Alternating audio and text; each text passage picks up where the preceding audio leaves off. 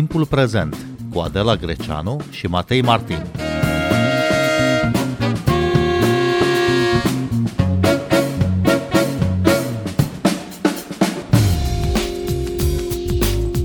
Bine v-am găsit! Vă propunem astăzi o discuție despre identitate, identități, despre conflictele pe care le poate genera afirmarea diverselor identități naționale, culturale, religioase, etnice, sexuale și modul în care identitatea este instrumentalizată politic și la stânga și la dreapta.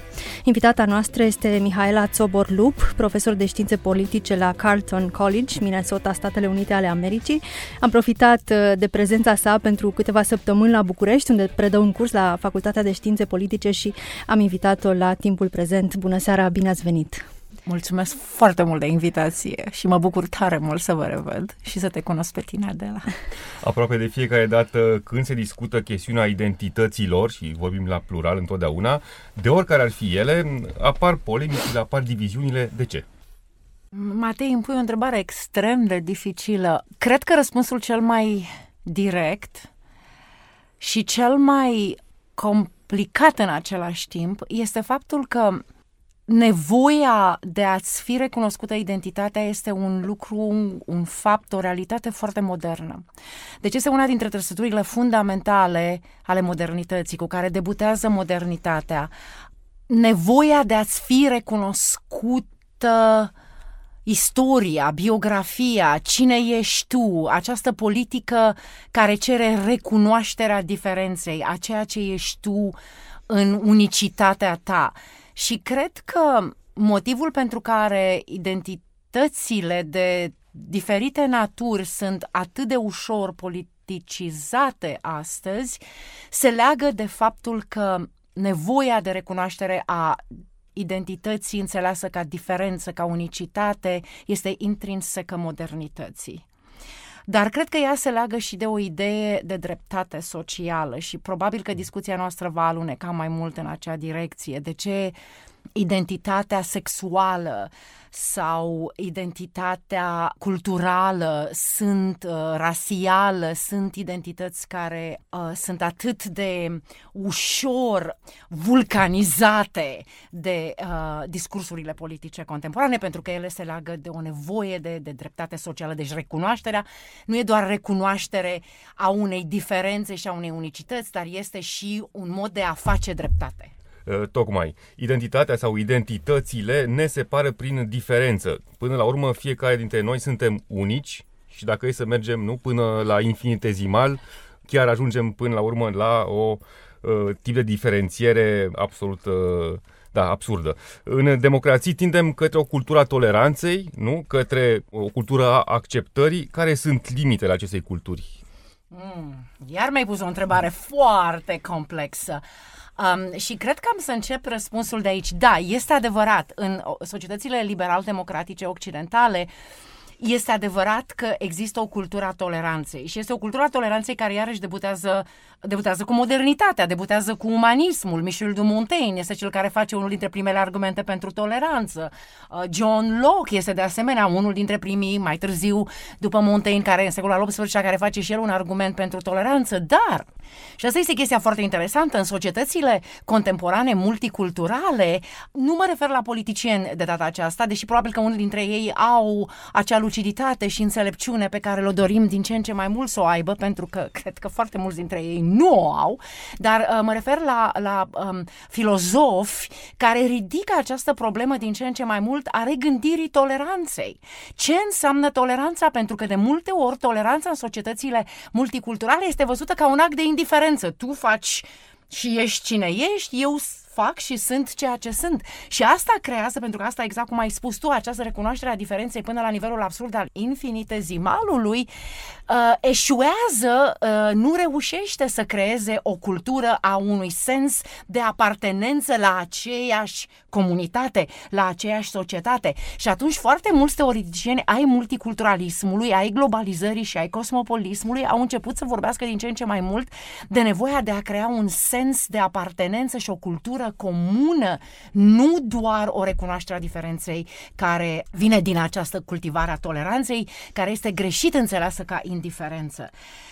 Și aici cred că se leagă foarte mult de ideea de identitate, pentru că foarte mult din ceea ce în Statele Unite se numește identity politics, politica identității, este o politică care în cele din urmă contribuie la polarizarea contemporană și la faptul că există din ce în ce mai puțin un discurs, un vocabular comun care să permită oamenilor să discute unii cu ceilalți în pofida diferențelor sau tocmai datorită diferențelor.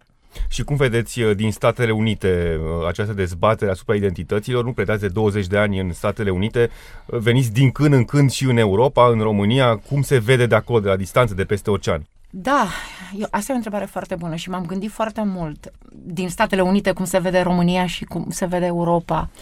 Hai să o iau de aici. Una dintre perioadele mele culturale, istorice, preferate în istoria Europei Occidentale este Renașterea. Și e foarte interesant că Renașterea se termină cu manierism. Este urmată de o perioadă de manierism și chiar de o criză a umanismului, un fel de cult al formei, aproape acea pasiune pentru diferența împinsă la infinitezimal, unde pierdem sensul. Și am impresia uneori că aici, în România, lucrurile încă au sens. Aici, în România, o politică a identității este mai mult ca oricând necesară, din foarte multe puncte de vedere. Și aici părerea mea este că lupta trebuie să continue și lupta are foarte mult sens, pentru că realitățile sunt foarte marcate de nedreptate, de oprimare, de inegalitate politică, socială, de discriminare. Nu vreau să spun că ea nu există și în Statele Unite.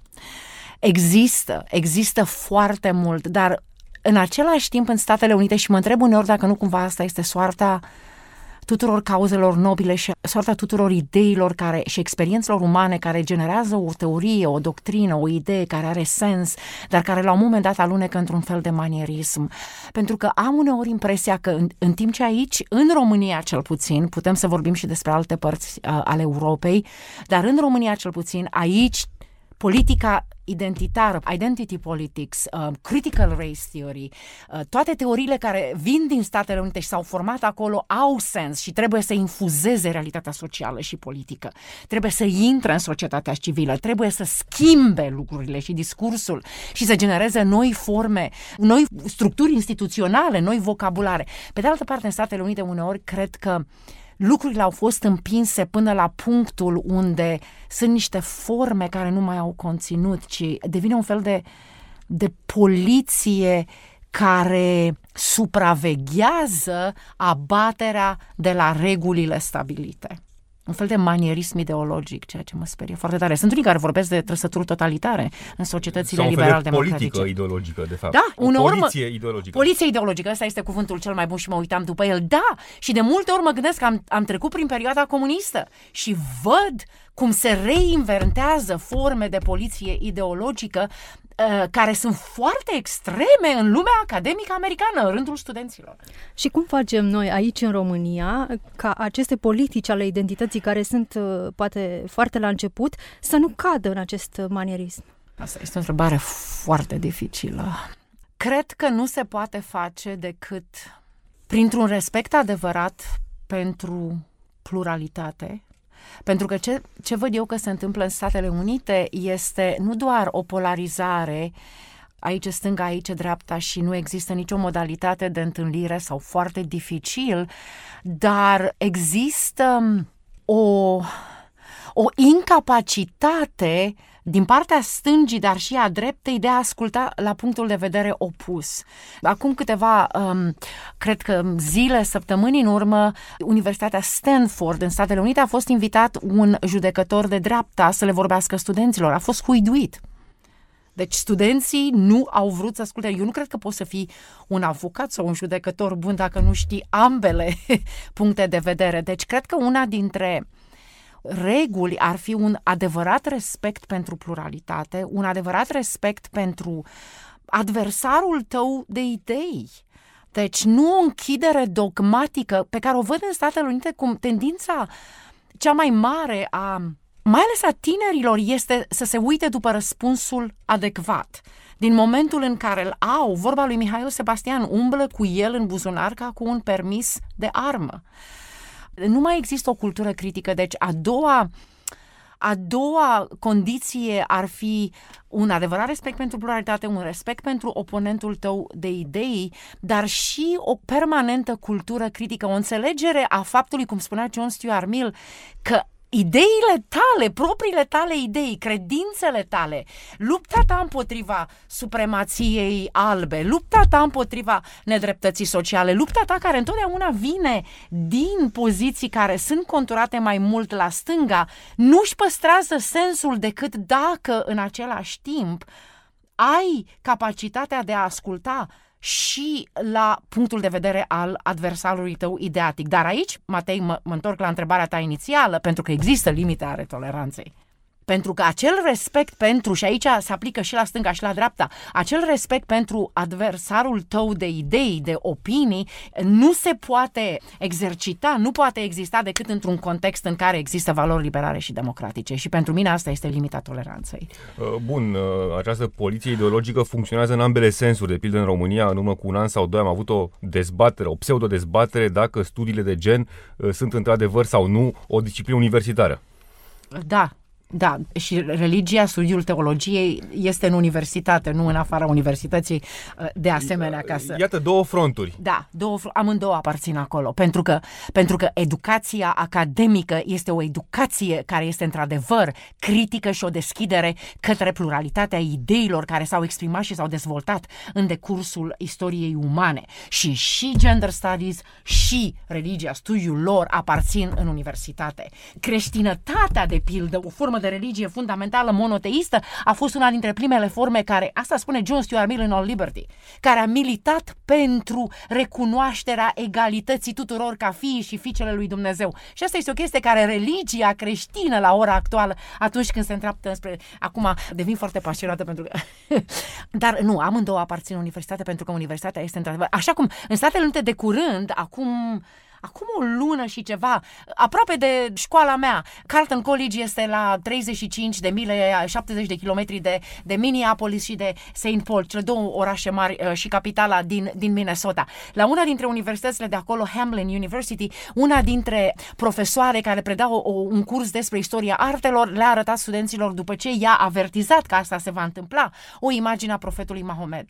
Și i-a avertizat pe studenții musulmani era un curs online, să închidă camera.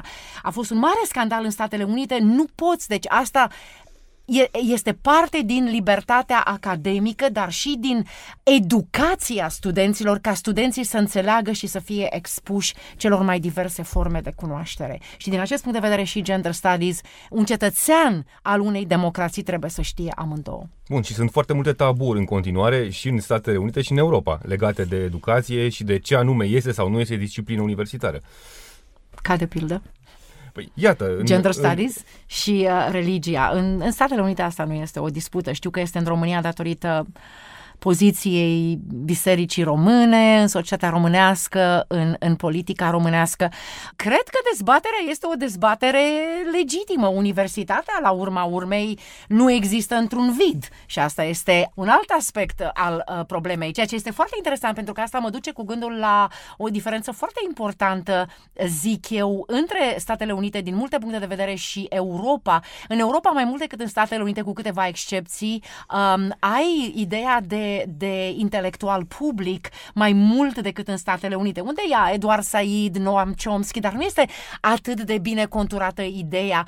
Cineva care mediază între cercetarea universitară, între munca științifică, viața izolată din campusul american și societatea mai largă și universitatea. Cred că și în Statele Unite și în Europa trebuie să înțeleagă că există într-un cadru politic și social mai larg. Trebuie să fie de asemenea zic eu, gândiți-vă la cazul lui Heidegger, care s-a închis în mica lui bulă filozofică și a jucat un joc politic paralel. Deci, cred că universitatea trebuie să înțeleagă care sunt riscurile, care sunt cerințele sociale, care sunt valorile pe care trebuie să le promoveze, pericolele care amenință libertatea academică și cred că trebuie să-și asume un curaj și o responsabilitate politică și socială. În același timp, curente precum cancel culture au apărut tocmai în universitățile americane. Ele sunt leagănul acestei noi culturi a intoleranței până la urmă. Așa este. Sunt de acord.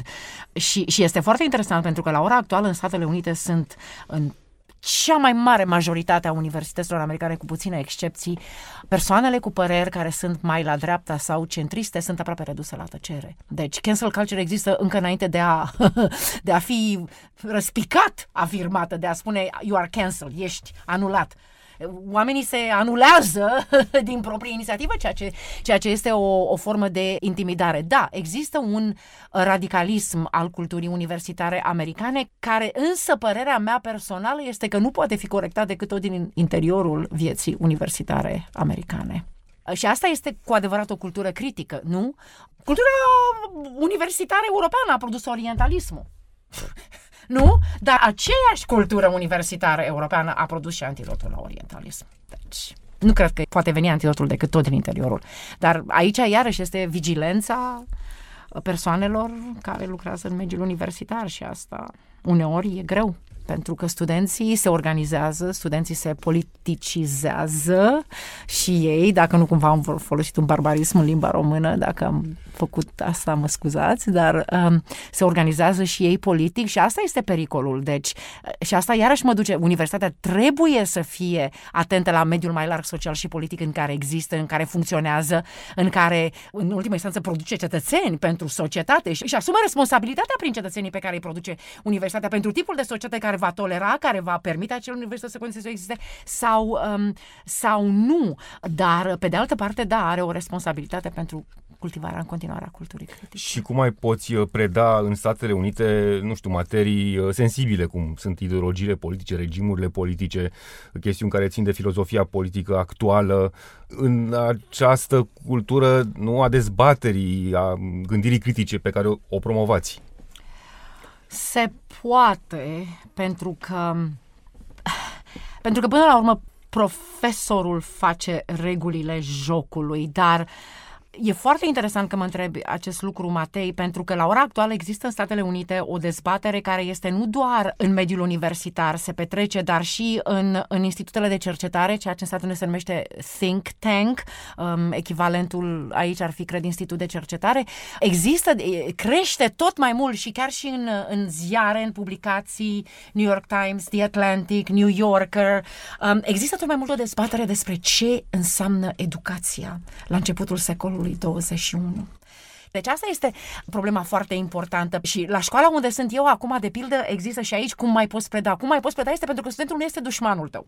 Studentul nu este nici clientul tău. Asta este o altă problemă pe care capitalismul, pe care neoliberalismul, de asemenea, se infiltrează în instituțiile universitare și educaționale și degenerează lucrurile, dar vezi, asta este, noi suntem o universitas, suntem așa din lumea evului mediu, suntem o societate. Deci dacă suntem o societate, Educația nu este doar de la profesor la student. Educația se face cu studentul, împreună cu studentul și împreună chiar cu partea administrativă. Deci cultura care se încearcă să se creeze acum în anumite școli din Statele Unite este un dialog la nivelul campusului, la nivelul instituției universitare și nu în sala de curs, ci în afara stării de curs, în care discutăm împreună ce înseamnă și încercăm să stabilim de comun acord. Asta e cultura critică, nu? Și o cultură, cum să spun, a unei asociații care împreună s-a hotărât să lucreze, nu? Împreună și să țină, să ajute această instituție să se transforme în pas cu timpul. Și atunci discuția este împreună cu studenții ce înseamnă educația. Ce înseamnă educația la începutul secolului 21, pe de altă parte, eu sunt de o anumită vârstă, vin într-o anumită generație, acești copii sunt societatea, studenții. Deci e foarte interesant ca eu, ca profesor, ca să pot să țin această cultură critică deschisă și să-i pot educa, să mă deschid de asemenea la revendicările lor, să ascult la vocea lor, pentru că ei îmi spun ce se întâmplă cu generația lor acum și eu învăț de la ei și cred că asta ar trebui să se întâmple tot mai mult. Mihaela Czobor-Lupp, să vorbim puțin și despre identitatea națională. Spuneați la începutul discuției noastre că nevoia de a-ți fi recunoscută identitatea e de dată foarte recentă și identitatea națională este un concept recent legat de nașterea statelor națiune în secolul al XIX-lea. Care erau fundamentele acestei idei că o națiune are un profil care o deosebește de alte națiuni? Problema aceasta a naționalismului și a identității naționale este una care pe mine mă fascinează și sunt foarte multe lucruri aici. Unul dintre filozofii care mi este foarte drag este Johann Herder, Gottfried Herder, un filozof german din secolul al XVIII-lea, filozof, figură religioasă, pastor, protestant. Herder este tatăl ideii de autodeterminare națională, nu? El este cel care a inspirat foarte mult popoarele din zona în care suntem noi acum să lupte pentru independență națională și e foarte interesant pentru că de multe ori, cel puțin în lumea aceasta, în partea aceasta a Europei în care suntem noi aici, ca și cu lupta pentru afirmarea identității gender identity, identitatea de gen sau identitatea sexuală și cu identitatea națională în foarte multe feluri a fost o nevoie, o cerință de a fi recunoscută împotriva unui imperiu care o oprima. Și din acest punct de vedere se înscrie în ideea modernă de luptă pentru recunoașterea unicității. Problema însă, și asta pe mine mă fascinează cel mai mult, pentru că eu lucrez și pentru mine asta a devenit mai mult o problemă de când m-am mutat în Statele Unite și am realizat că am devenit o creatură mai ciudată, așa, un hibrid. Nu mai sunt nici 100% româncă, nu sunt nici 100% europeancă, dar nu sunt nici americancă 100%, nu sunt nici una, nici alta, nici cealaltă, dar sunt toate trei. Ca Mihail Sebastian, care spunea de 2000 de ani, da, sunt român, sunt evreu și danubian. Uite, așa am ajuns și eu să nu mai știu care este identitatea mea națională și avem nevoie de un sens de apartenență. Nu cred că la începutul secolului 21, nu cred că le putem spune oamenilor, nu poți, vorbim o limbă. Limba pe care eu am învățat-o este limba română. Așa, cum spune Zvetan Todorov, am devenit ființă umană vorbind limba română. Acela a fost drumul meu la umanitate și din acest punct de vedere identitatea mea națională ca româncă e fundamentală.